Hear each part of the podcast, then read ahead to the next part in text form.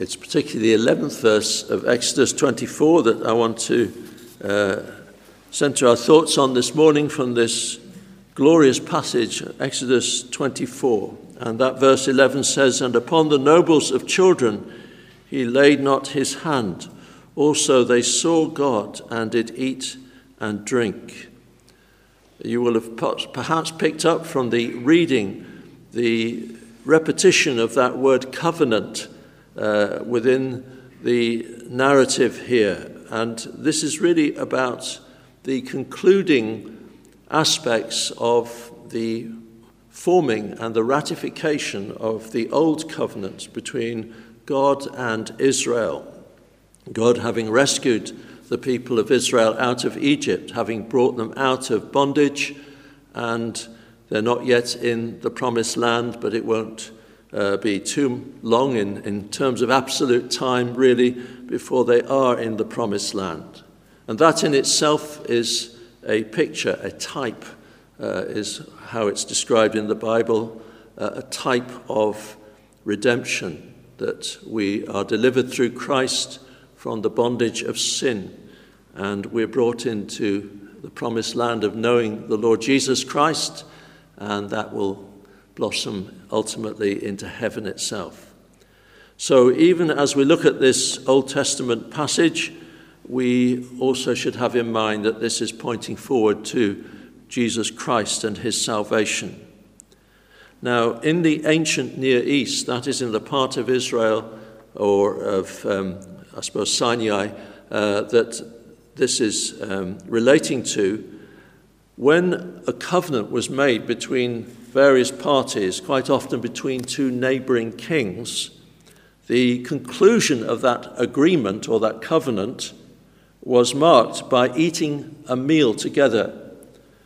And often, particularly if we're thinking of pagan kings, which is what the vast majority of them would have been, of course, if not all of them, often what they would do is they would sacrifice to their gods, and then they would have that meal together based on those animal sacrifices. And we un- we see here God's wonderful way of dealing with people, because he takes things, he takes customs, uh, he takes the way societies worked, and he uses that to show things about himself. It is God accommodating to the people of Moses' time, and of course through understanding that, we understand how he draws near to us in this way. They would have understood what was involved here as they saw the Lord God of Israel, and they did eat and drink. This was the conclusion, the concluding part of this covenant arrangement between God and his people. And we see in this some astonishing anticipations of the ministry of Christ. Let's look first at that phrase, "Also they saw the God of Israel." Now, if you know your Bible at all, you will know that no one has seen God at any time. That's what the Apostle John tells us. Because God dwells in absolute glory. Even the angels cannot look at him. Even the unfallen angels cannot look at him. Such is his glory, such is his majesty and his beauty. There is a word that hymn writers use to describe it. It is the word ineffable, which means literally too great to be expressed or described in words. Now, there's a sense in which we cannot use that word, because when Scripture tells us something, it is entirely sufficient to describe what it is saying. But we know what the hymn writer means. There's something so surpassing that it's almost beyond human language when we think of the glory of God. And that is why descriptions of God in his glory are often couched in terms that are symbolic. It isn't that these terms are lacking in truth. It is rather that the truth is even more wonderful. But the terms point to a, a glorious truth. So, for example, in Ezekiel chapter one and verses twenty-six and following, we have a description of a, revel- a revelation of God to the prophet Ezekiel. "Above the firmament that was over their heads was the likeness of a throne, as the appearance of a sapphire stone, and upon the likeness of the throne was the likeness as the, as the appearance of a man above upon it.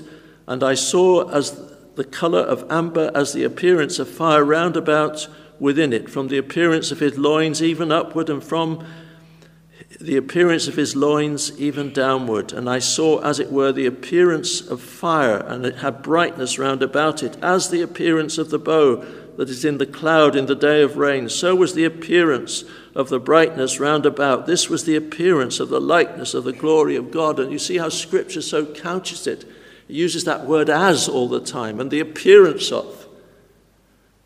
And yet what it says is absolutely accurate and true. This is a, a revelation of God in all his glory. This is a revelation that tells us of the blaze, the holy blaze of unveiled deity, the, the surpassing beauty of God. Such descriptions are taken up in the book of Revelation, Uh, and particularly thinking of chapter four. After this I looked, and behold, a door was opened in heaven, and he describes what he sees. I was in the Spirit, and behold, a throne was set in heaven, and one sat on the throne, and he that sat was to look upon like a jasper and a sardine stone, and there was a rainbow round about the throne in sight like unto an emerald. So we are met even this morning in the presence of this glorious, surpassingly holy beauty, majestic being called God, this triune being, Father, Son, and Holy Spirit. We're met in his presence. He is the creator of all things. He is the one who people deny when they say that uh, the world was not made by God. It's him we are fellowshipping with. And yet, as John's Gospel says, no man has seen God at any time. So how do we see him? How do these people in Scripture see even what they see? Well, the answer is, as John goes on to say, but the only begotten that dwells in the bosom of the Father, he has declared him. And so we have to conclude that such visions as they have here in Exodus twenty-four of God, uh, the God of Israel, there was under his feet, as it were, a paved work of a sapphire stone, and as it were, the body of heaven in his clearness. You see the, a clear link there between that and the passages I've already read to you. We have to conclude that this is a sight of Jesus Christ, the second person of the Trinity, before his incarnation, because no man has seen God at any time. That when what they see, what they saw was Christ.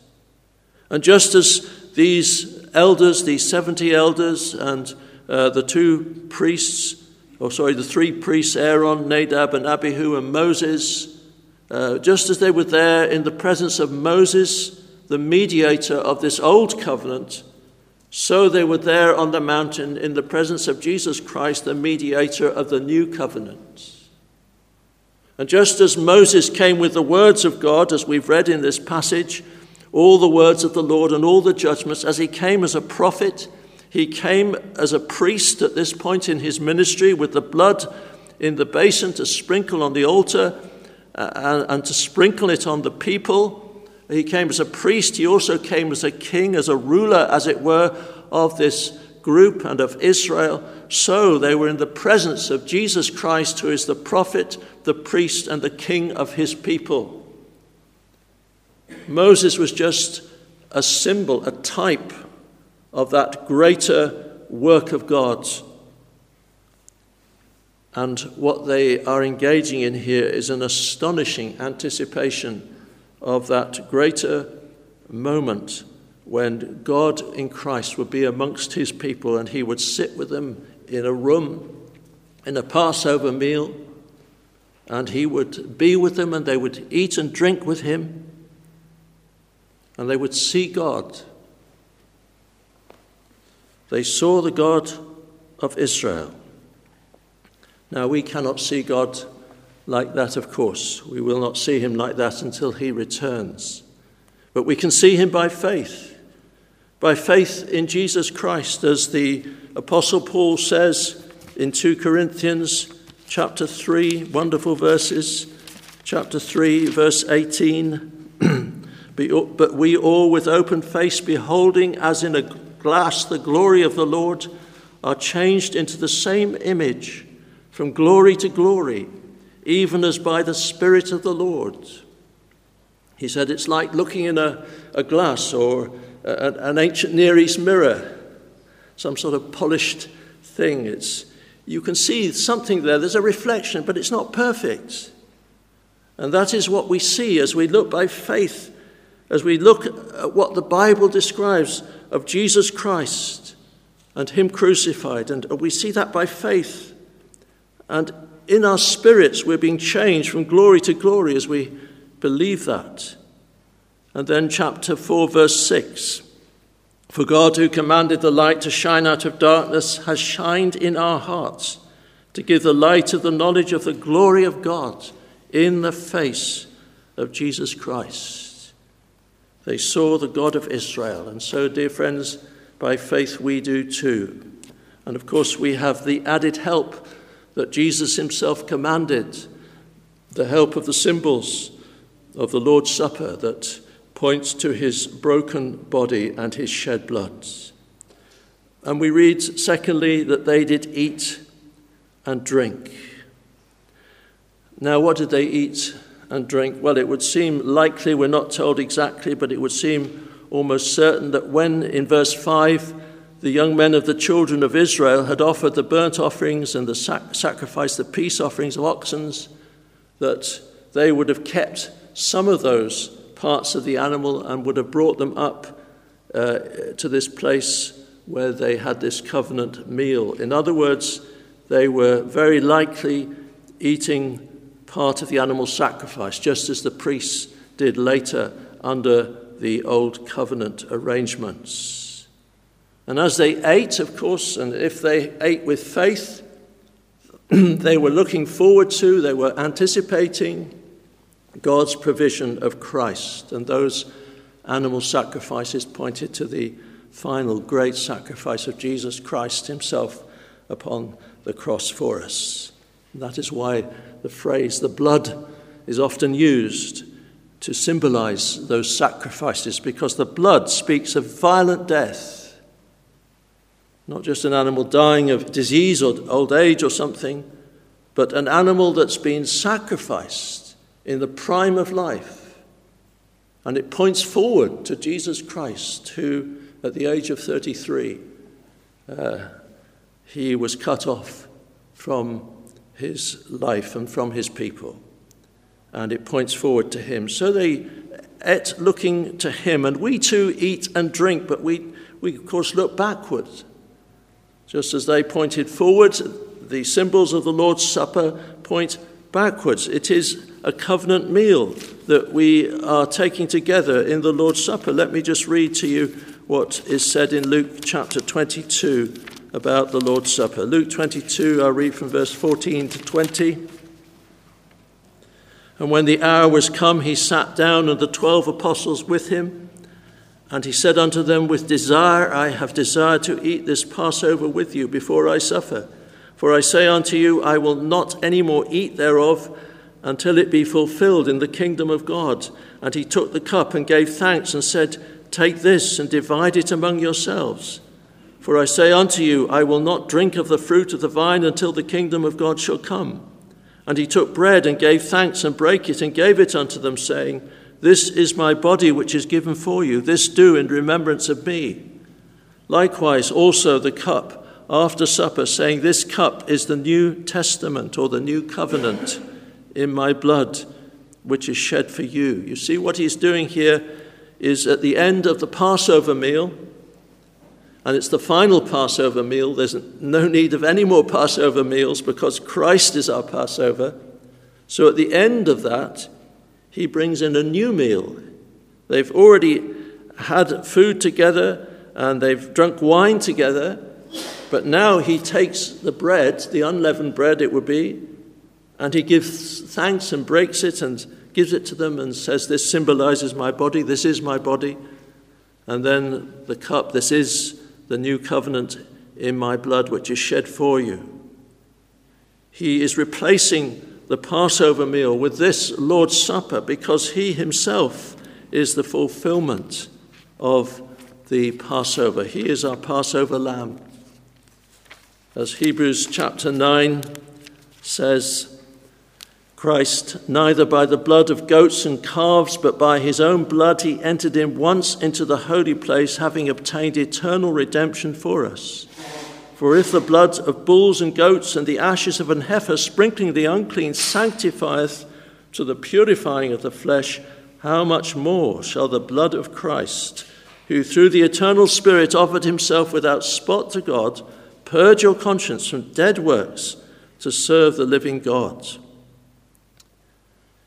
Jesus Christ, his sacrifice is not uh, just a repetition of the Old Testament offering up of animals.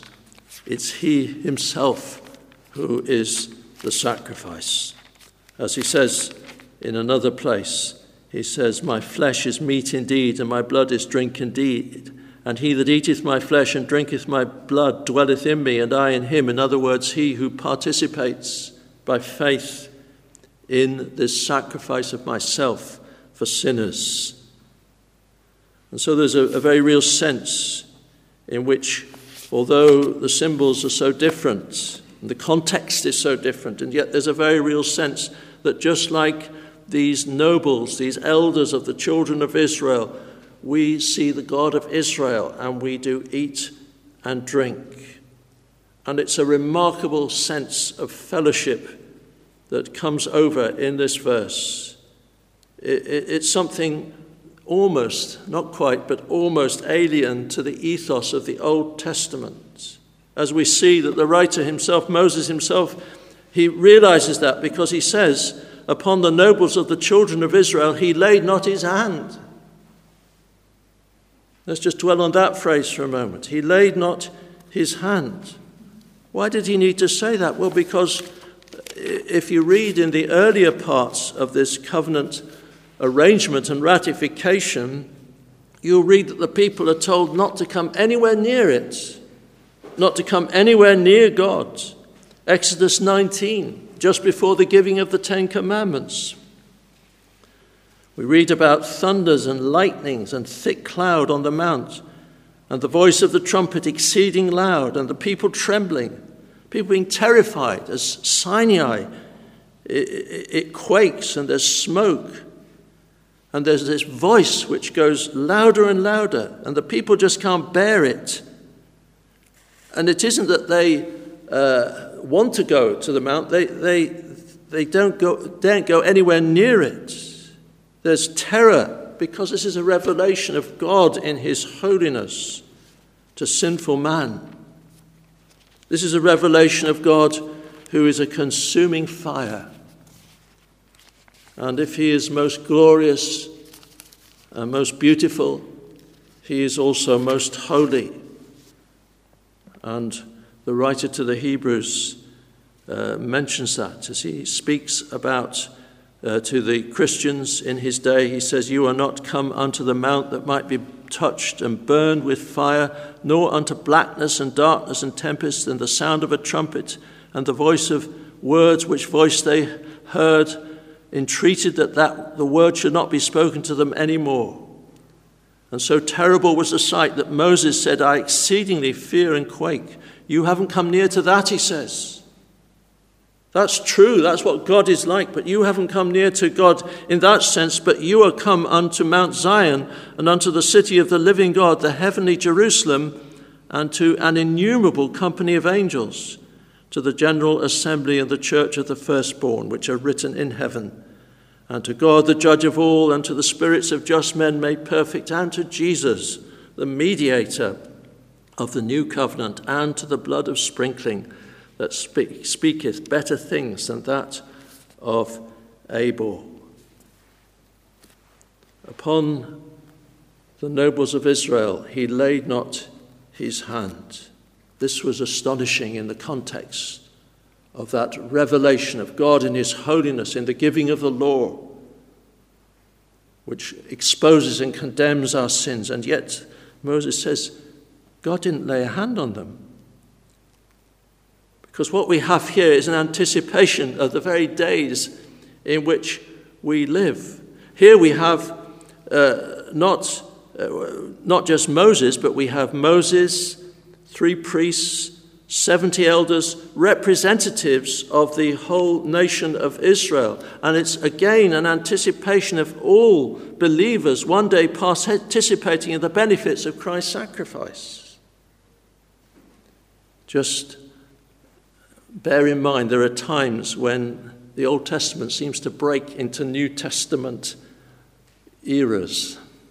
You think of Adam and Eve, the very first sinners, being saved, and God clothing them with animal skins, the skins of sacrifice.